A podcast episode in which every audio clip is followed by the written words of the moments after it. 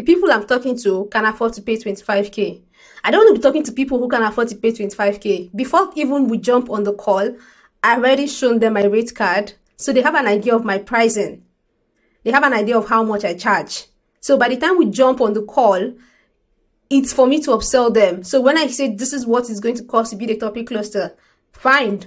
This is what it's going to cost to to execute it. They're not blinking because they have the budget for that. So that's the difference between working with small businesses who balk when they hear high prices and working with brands that can afford to pay that much for your service.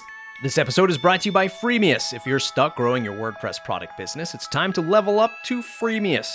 Freemius is a complete platform for WordPress product owners to sell, grow, and build a completely sustainable software business. You probably already know how competitive the WordPress ecosystem is these days. Building it and waiting for your customer is not an option. Freemius knows how hard it is for WordPress product founders to grow their business. They've developed the tools, the software, and most importantly, the content plus the community to help you get more sales. With a team of monetization experts, you're picking Freemius for success, not just for your product license keys and updates. If you need help growing your WordPress business, visit freemius.com. That's freemius.com. Thanks for supporting the show.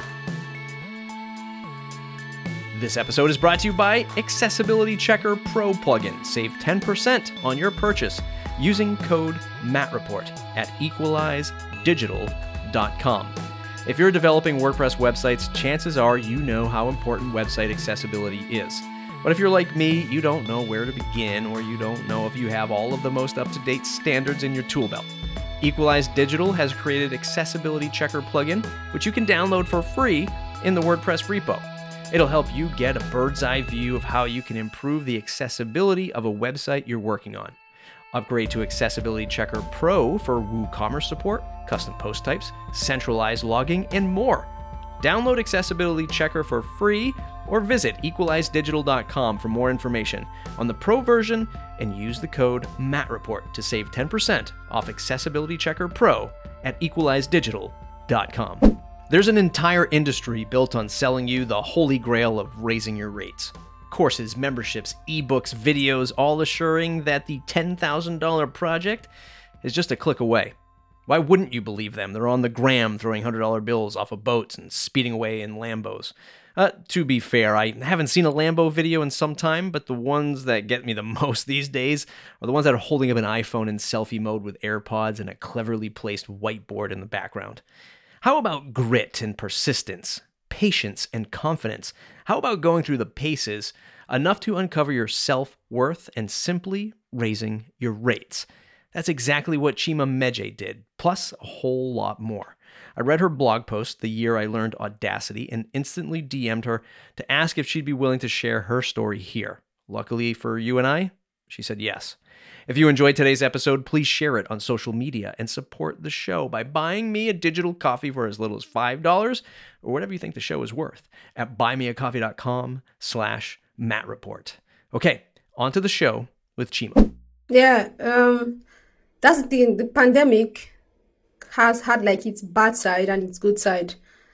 Like I think I remember by by by um March 2020, 2020, I had a good month. I was on the verge of like moving up, signing more deals. And then in the next blink, by the start of April, I'd lost all those clients, every single one of them. And it was due to one reason they couldn't stay afloat. They got affected by the COVID 19 pandemic. But at the same time, I was seeing other freelancers on Twitter, on LinkedIn, on Facebook who were talking about still clocking 10K, 20K, doing great numbers in the middle of the pandemic, staying busy. And that was when it hit me. These guys are earning good money. People were moving jobs. It was like a two faced, two sided thing. Just as some of us who are working with small businesses were badly affected, those who were working with larger brands had no impact, zero impact. Life went on as normal for them in regards to their earnings. And that was when I realized that if I want to make more money and not be having those situations where I lose income, that was when I realized that if I wanted to make more money, then I needed I needed to I needed to be working with larger companies, companies that will not be affected when there's a pandemic because their revenue is huge, they already have an established audience, and pandemic or not, people are still going to need their products. That was also the same period I decided, okay, if I'm going to be charging more money, then I need to be, the brands that I want to be working with are SaaS companies because SaaS companies are well funded.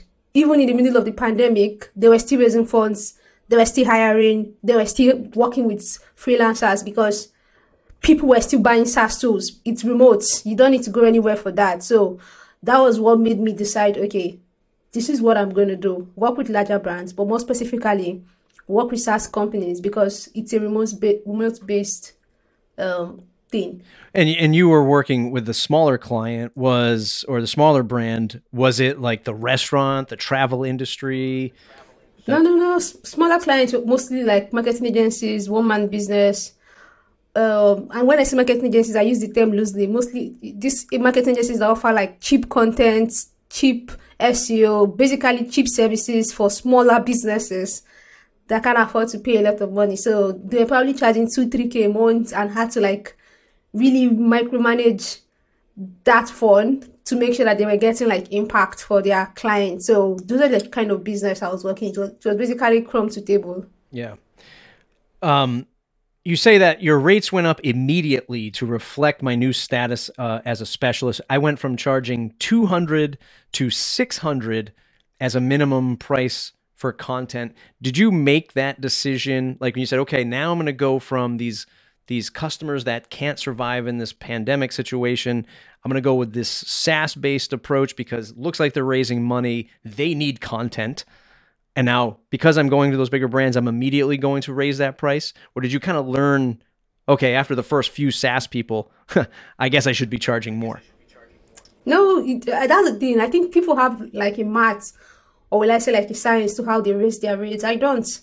I, I I've never had that. I just raise my rate to what I think I should be charging at that point in time. So if you're a specialist, I think once you become a specialist, then you need to be charging more to reflect that status because price is also price should be on par with your skill level. If you're charging 200, then nobody's going to think that you're specialist. They're going to see you as a generalist they're not going to think that you're good enough. They're going to think, oh, this is someone who is still coming up because there is no person on planet Earth who is an excellent writer that is charging 200 for content. Because one, it shows you're not confident. Two, it shows you don't know your words. And three, it's going to reflect in the copy you can always see the difference between those who are charging a lot more money for content from those who are charging bare minimum for content. There's always a stark clarity, stark difference in the quality of the work. So the price I was charging needed to reflect that. That was basically it. Yeah.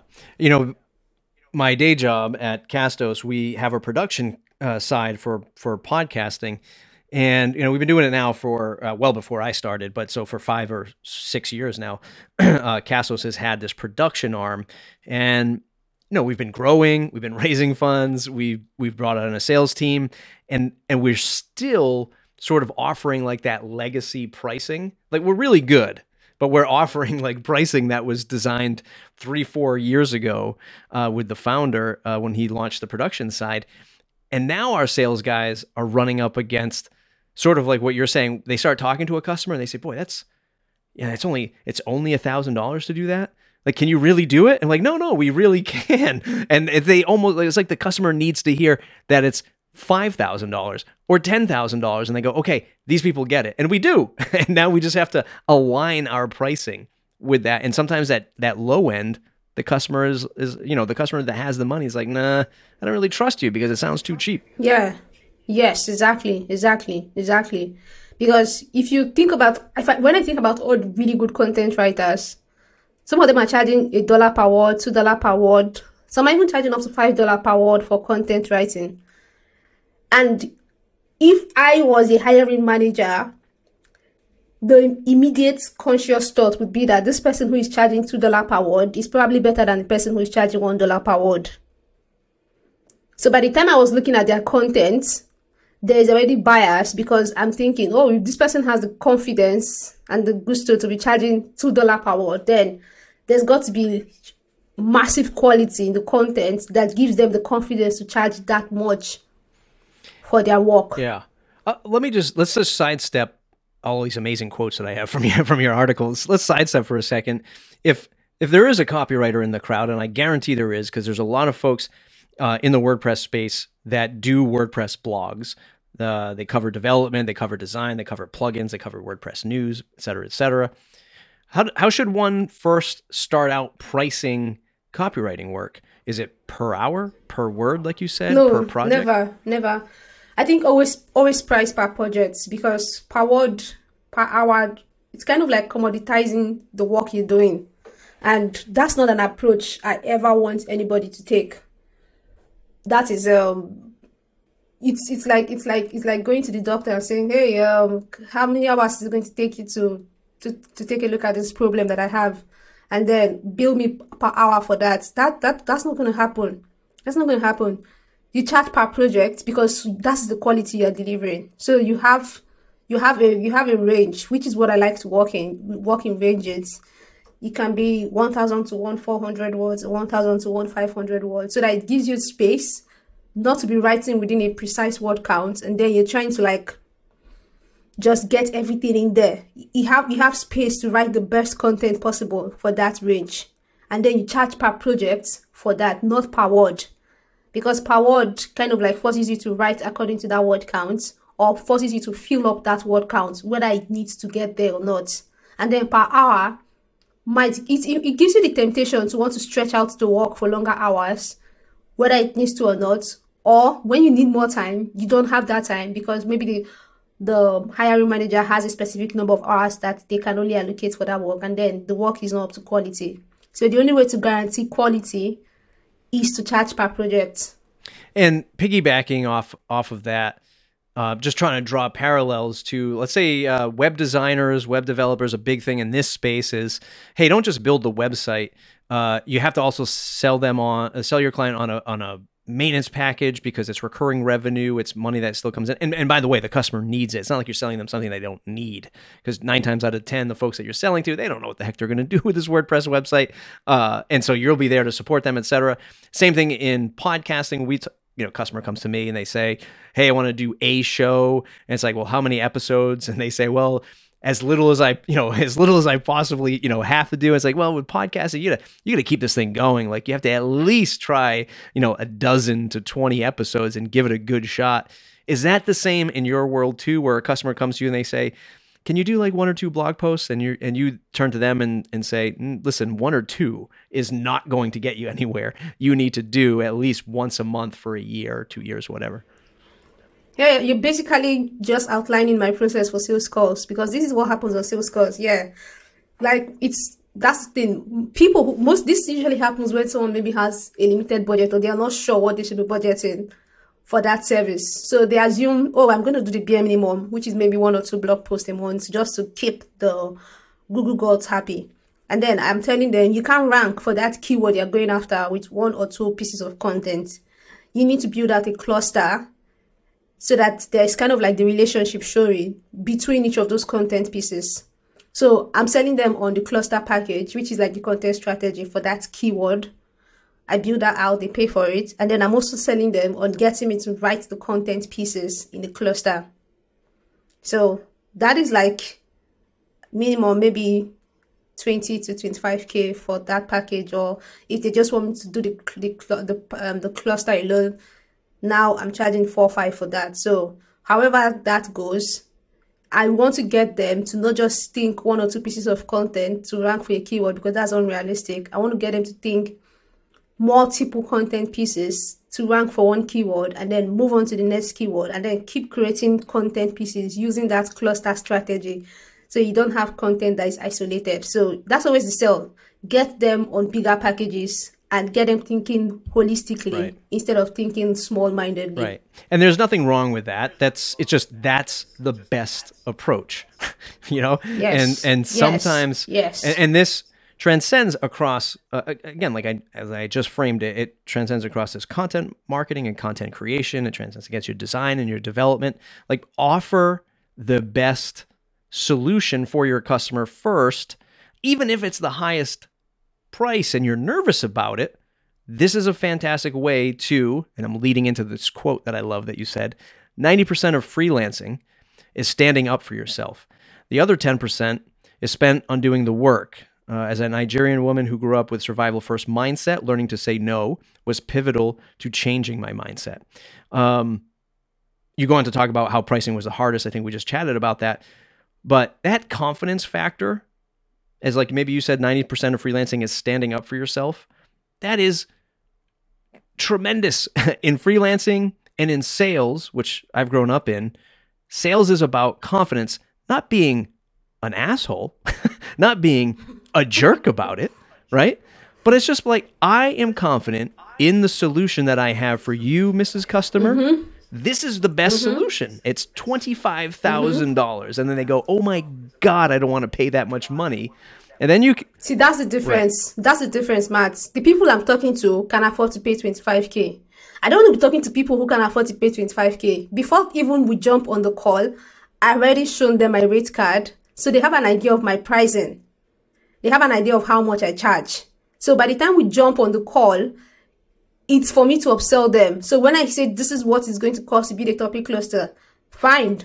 This is what it's going to cost to to execute it. They're not blinking because they have the budget for that. So that's the difference between working with small businesses who balk when they hear high prices and working with brands that can afford to pay that much for your service. Right. Right. And they're better customers in the end. Yeah, yes, I mean they, they just respect everything definitely. that you have going on. Definitely, always, always. The customers who are the shittiest are the ones who pay the least. yeah. yeah, that's the. And, but it's honestly, it's like where we all start because, again, going back to ninety percent of freelancing is standing up for yourself or having the confidence in it. You come from a place where you know you're, you're starting out. You don't. You're afraid to charge for money, and I've seen this go across many different spectrums. It's not just us in the online world. I mentor a lot of local small businesses who are starting out. I mean, they could be florists, they could be bakeries, and they're everyone, everyone starting out is afraid to charge. And we just have to break through that. Definitely, because until you do, you're just going to be down there in the trenches. You're never going to come out. Let's um, let's talk about how you continue to grow the business. You had a bullet point again. This blog post that you wrote will be linked up in the show notes. So, listener, please click it, read the rest of it. I'm just pulling out snippets that I thought were tremendous. Um, the whole thing is tremendous. But you say, here's the thing: you can't go into and this is about uh, building referrals and i want to take a moment to talk about building referrals.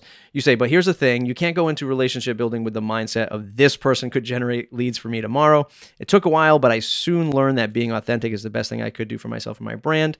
Um, referrals a lot of us forget to to ask our existing customers hey know somebody else that might be uh, interested in my services?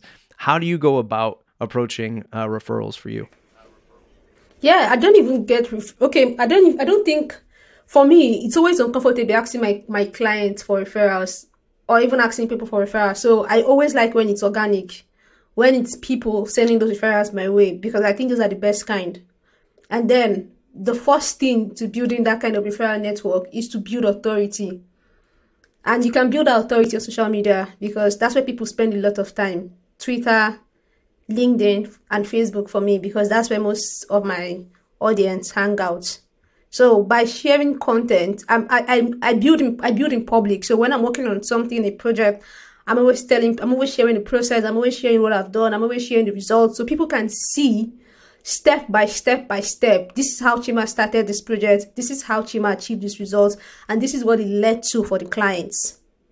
So doing that is building authority. And when people can see those results clearly, it's easier for them to see as an authority. It's easier for them to see that you deliver results for clients, which means it's going to be easier for them to refer clients your way. So the people that I'm building that those relationships with are my peers, other copywriters, content writers, people in SEO. Because they tend to have work that is not useful for them, like conversion copywriters, they don't write SEO content uh, maybe direct response copywriters, people who do tech SEO, they can send us work my way. And then in return, when I have leads that are not a good fit, I can also send it to them. Same thing with SaaS, um, people who work in SaaS companies in house. Sometimes people reach out to them and say, Hey, do you freelance? I like what you're doing. And they say, No, I don't freelance, but I know someone who does and she's really good. And then they can send them my way. So those are the kind of those are the kind you have to be very strategic with the people you connect with on social media. For me, I'm always trying to connect with content manager, content managers, um, SEO marketers, other freelancers, other copywriters. So it depends on what you do. If you're a developer, you'll be building relationship with other developers who will be hiring you. That's the mindset you need to be thinking. And then you need to be connecting with them and building content that they find valuable. The information you're sharing should be so valuable that they can go and implement it on their own. So that if they can implement it on their own and they, they can say, oh, look at the stuff she's giving out or he's giving out for free. Look at how useful it is. Then imagine what they would do for me if I hire them. So that's how I built my referral network, building authority. And then sometimes after a while of engaging with people on social media, I would go into their inbox and I would just chat with them, say hi. It's just to get that personal connection going because people become loyal to you in a way once they know you personally.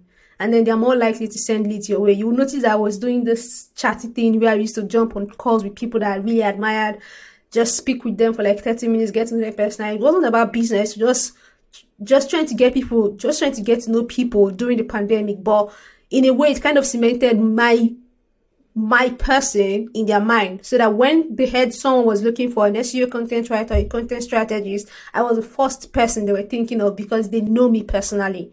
So it's that personal connection that leads to referrals. Yeah. Is any of your work uh uh like I, mean, I, I don't I don't want to say this and and cheapen the work that you do, but I I imagine like if you wrote a blog post for a client, is it you as the author and does people do people see- No, mostly it's always it's always it's always ghost oh, okay. written. It's always ghost written. Yeah. There are very few of my stuff that are under my name. Maybe the stuff I did for Semrush, but most of everything else is ghost written because we're trying to build authority for the SaaS founders make them seem like people who are knowledgeable about their industry. So it's always best to publish in the name of the SaaS founder or in the name of someone who works at the Got company. It. Got it. That makes sense. Then you'd have that'd be awesome if you could if you could also like put your name on it too, and you'd get like you you'd get paid for it and you're advertising for it. That, that's kind of cool. Um, I want to talk about recurring revenue as as somebody who is uh, creating content for folks. Uh, pulling another quote here, you created a course it said I started small, selling at 300 to 500, and then within a few months, I raised the price on 1,000 to 1,500 for this course. I mean, this could be a whole topic to itself. Um, how did you come up with the idea of creating the course? What is the course, and how is that going? Yeah, now? yeah, yeah.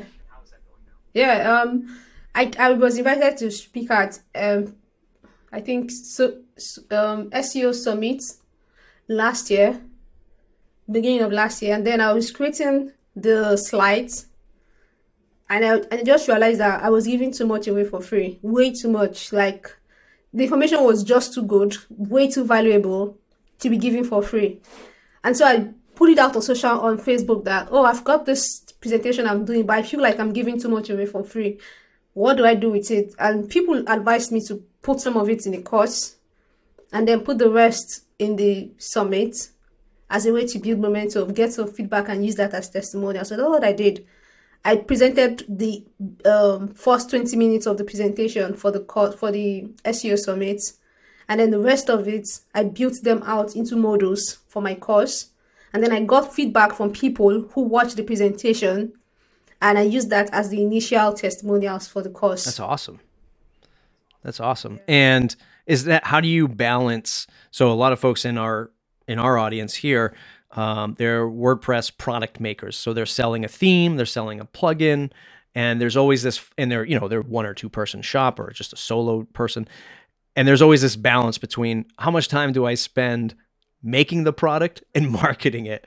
Um, I, I imagine your world marketing is a little bit easier for the developers out there, but how do you balance that time? How do you improve the course, market the course at the same time? Honestly I, I don't really spend a lot of time marketing it. I'm very lazy. It's it's kind of like do it create it leave it there. People buy it cool. And then every couple of months or yeah every couple of months as i learn something new working on a project i track the results. And if i see that yes it's leading to some really really great results i add that as an update to the course. So over the course between last year and now, I think I've added about four updates to the course in total. because th- that's the thing with SEO and content. There's always something new coming up. There's always something new to learn. With every project I'm doing, there's always something new. So I'm always f- learning stuff that can be helpful to those who have bought the course so that they can be getting continuous value out of it. Uh, before we started recording, you mentioned, um, as I ask all uh, of my guests, Hayes or major call to action, something that you want to share, of course, zenithcopy.com. But you said that you're doing some work uh, at freelancecoalition.org. That's freelancecoalition.org. I imagine they take any kind of freelancer, or does it have to be? Yeah, um, yeah, it has to be BIPOC. What we do is that there are a lot of people living in developing countries who are freelancers, who are working in house, but they are only charging for their services because they've been told by people, white people specifically, that they're not good enough. If you live in a developing country, you shouldn't be charging a hundred dollars or two hundred dollars for your work. Um, they've just been put down to the extent that they think that peanuts is all they deserve. So they're scrapping the table for the bare minimum. They're working weekends. They're basically just overworked, and it all boils down to two things: lack of confidence and lack of skills that would empower them to charge for their work. So that's what we're trying to do. We're trying to close the skill gap by providing free courses, we partner with a ton of people who have courses. People who have courses come in and donate and donate scholarship or sports to their courses for membership for members in the coalition. And then we also provide mentorship. We do we do mentorship cohorts where we pair people with mentors in the industry who can help them upskill, close skill gap, and then just help them build up their confidence so that they can start charging their words. Because sometimes someone is already up there in terms of skill level, but they just need someone to tell them this thing you're doing is good enough. You should be charging more for this. This is how much I charge. If I'm charging this much, you can't be charging this much. You just need someone to just give them that push. And that is what we do with the coalition. Close skill gap in terms of training and provide mentorship and everything is free for our members. You just have to be BIPOC uh, How does how does the curriculum go down? Like do you, somebody applies, they say, Yeah, I want to be a better web designer or help me with this web design thing. Is there just like a set course, or do you have like uh, an accelerator where for like 90 days you'll be meeting every other week or something like that? Yeah, yeah, yeah. I think that's what that's kind of what we have with the mentorship. Mentorship is the one where we close skill gap is you sign up. Right now, the problem is we have more people applying for help uh, than people who are applying to provide support. So, in a perfect world, you sign up and then you get paired with someone who is an expert. Maybe you're a developer or we don't have developers, so let's use SEO. Maybe you're SEO, then you sign up and you get paired with someone who is an expert who has been doing this for a few years. And then you tell your mentor, this is where I have issues right now. Can you teach me these skills? And then your mentor starts to walk you through the process, starts to guide you through to close the skill gap. Mentorship is basically what you need it to be. If it's training you're looking for on closing skill gaps or stuff you don't know, that's what your mentor is going to provide for you. If you're trying to upskill, if you're trying to charge more and increase your earnings, that is the support your mentor is going to provide. They are basically going to provide the support mm. that you need. So you have a huge need for mentors for this for this project i'd imagine yes. what does the yes. what does that process yes. look like you want to apply to be a mentor is there a certain credential Yeah, that's just yeah, that's just a form. That's just a form you fill, and then we we evaluate the form. Usually, we just look at your LinkedIn profile to see your qualifications, where you've worked in. We just want to make sure that you have the expertise to be guiding someone and to be providing that support that they need, which is usually going to be upskilling. We want to make sure you have the skills to teach someone else. Basically, that's it. Once we can verify that, we pair you with a mentee and then you meet once a week for four weeks. Once a week for yeah, okay, one there hour. it is. Yeah, so yeah, one hour a week for four weeks. Yes, and then some mentors decide to keep providing that support based on what their mentees need past the four hour four well past the four weeks yeah. duration. Is, now, is the mentor um, responsible for coming up with what he or she might be uh, doing every, yes, for that month? Yes, yes. Yes, yes. It's up to the mentor to decide how they're going to be teaching for that one That's month fantastic. period. Uh, freelancecoalition.org. Definitely check that out. You know, another, just hearing you explain it and hearing how it all goes down, there's a, a, a nonprofit organization called uh, Big Orange Heart, uh, which is uh, mental health and wellness for freelancers. It's very big in the WordPress space. Uh, that would be a great. Uh, here we are live, just like networking or recording anyway, networking this. Uh, big orange, a bigorangeheart.org or bigorangeheart.org. It's either a bigorangeheart.org or bigorangeheart.org. Um, fantastic. Another foundation that I, I would say you would link up with because there's a lot of folks on that side who would both become a mentor Yeah, or them. Uh, even the mentors in a big orange heart i could see them saying oh i need help with copywriting or design stuff let me go apply over here there's a, definitely a nice uh, cross pollination there so uh, i would definitely recommend them and i could always uh, introduce you if you need it Yeah, for sure. For sure. for um, sure, any sure. other ways we got uh, a little sidetracked but i meant to ask are there any other ways to improve one's um, recurring revenue uh, you do courses do you do anything else um, that would help with the recurring revenue side of things or anything that you would give advice to I think as you build authority and then you start to grow your follower base, you'll probably start getting requests from brands asking you to promote their stuff for them or those sponsored contents. So that's also a good way to get recurring revenue doing sponsored content for brands. Especially works especially when you have like a medium to large size following. That's that's influencer influencer marketing. So yeah. There's Yes. um man, there's so many different ways that one could I mean people could also do you do the course, you could one could start up a YouTube channel, uh, one could start up a podcast, um, you know, and charge for a subscription to a podcast or try to monetize through either affiliates or um, you know, ads on YouTube. That would probably be a longer game, but it's certainly a viable thing that one could do. Uh, Chima, one final question or one final set of questions. Do you love or hate WordPress over your years of using WordPress? Is it your favorite? Oh no, definitely. Uh, that's the thing. I I can't wait against anything else because WordPress is the only thing I've ever used. So there's nothing else to wait against. The init- initially, I there was a period where I was strongly considering leaving WordPress because the security was just trash. I was getting my my account was getting hacked, and then I'll be kicked out of my WordPress account. it was ridiculous. You're like, this is my website. Like- damn it. Let me. Yeah, like it, it, it, it was ridiculous, just ridiculous. Someone would, someone, would, someone was always trying to hack my website. It's, it's, it's just crazy, but it's better now. At least I haven't been hacked in the past year, so hopefully it stays that way. I think they've, they've done a lot to improve security on the platform because there was a time when everybody used to be scared to update WordPress or to update a plugin because sometimes that was that was how these hackers used to get in. So many different ways hackers were getting in back then, but it's so much better now. So kudos to WordPress for improving security. I hope it keeps getting getting better because that's always been the biggest concern with WordPress Yeah. security. um, when we chatted in our pre-interview a few weeks ago, maybe even a month ago, you mentioned that some of your higher end clients, uh, they don't use WordPress; they have their own homegrown thing. Yeah, yeah, yeah, yeah, and yeah. that's just the the the nature uh, of of big enterprise business. Like we all love WordPress, we Yeah, love yeah, yeah, everyone yeah. to use it, but unfortunately, you know, hey, they made their CMS; it works for them. Stop trying to use WordPress in every situation. I I guess that's a fair statement. Definitely, definitely, definitely. I, none of my big name clients use WordPress or any any of this commercial um, CMS. They build it in house because that way they have all the control. They can build in all these awesome security features inside. I think you get to a stage, and then you shouldn't be using WordPress at that stage.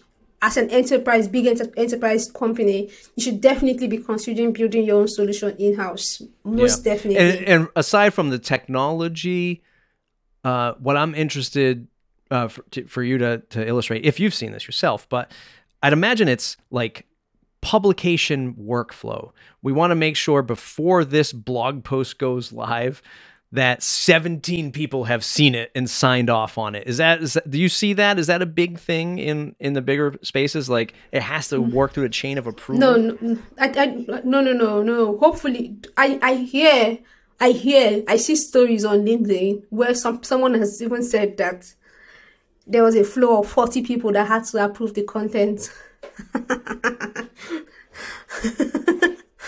I, I had a client like that last year. Actually, it was crazy. It was a big enterprise SaaS client, and I shit you not, there were 32 people editing the content.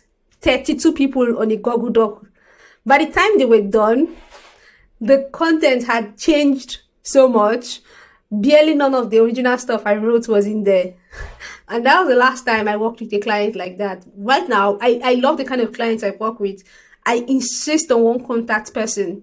One, not two, not three, one contact person. And then I work with the person, finish the work, hand it off to them. Whatever they choose to do with it from that point on, it's up to them. But I'm only working with one person. Kind of makes it easier to manage, or else it just becomes yeah. insanity. And again, you start building up the confidence, the portfolio, your pitch is getting better, you're real precise with what you offer, and those types of conversations are are much easier versus like somebody who doesn't have that confidence yet they jump into it and they're like okay i'll talk to i'll talk to those 42 people right? I, I mean and that's yes, the worst definitely. thing you can do for yourself. Definitely definitely definitely definitely. The moment you start getting better you can start insisting and you can start sticking to it for example like i had a client that, that wanted to add me to their company slack. Your company slack that has the company has like thousands of employees why do you want to add me to the slack? And then i'll be on a slack channel with the content marketing team and the seo team. That's too many people to be talking to. That would mean that i'll be receiving feedback from everybody. I said no. And then she was trying to explain why it's important and i stuck to it and i said no i'm only going to report to you and in the event that you go on leave then you pick one person to replace you and then when you come back on leave yeah you take control again but I would never ever put myself in a situation where I'm reporting to multiple people on a yeah, project. Yeah, never. I I love it. I I, uh, I too want to be able to say no more often. Uh, maybe if I ever go back to uh, running my own agency, I'll do that again. But probably not. I'm never going back to an agency. Jesus, Matt, what are you thinking? You'll never do that. Never do that again. oh gosh, Chima, this has been an amazing conversation. Zenithcopy.com. You can get the course by going to Zenith Copy zenithcopy.com slash shop. It's in the menu. Yes, yes. Uh, freelancecoalition.org. Definitely check that out. Apply, uh, get help, or become a mentor. Become a mentor, uh, please. Uh, Chima, anything else that you would like to, to send folks to to say thanks? Uh, no, that's it. That's it. You've cleared everything. Thank you so much, Matt. Uh, everyone else, mattreport.com, mattreport.com slash subscribe to join the mailing list. And we'll see you in the next episode.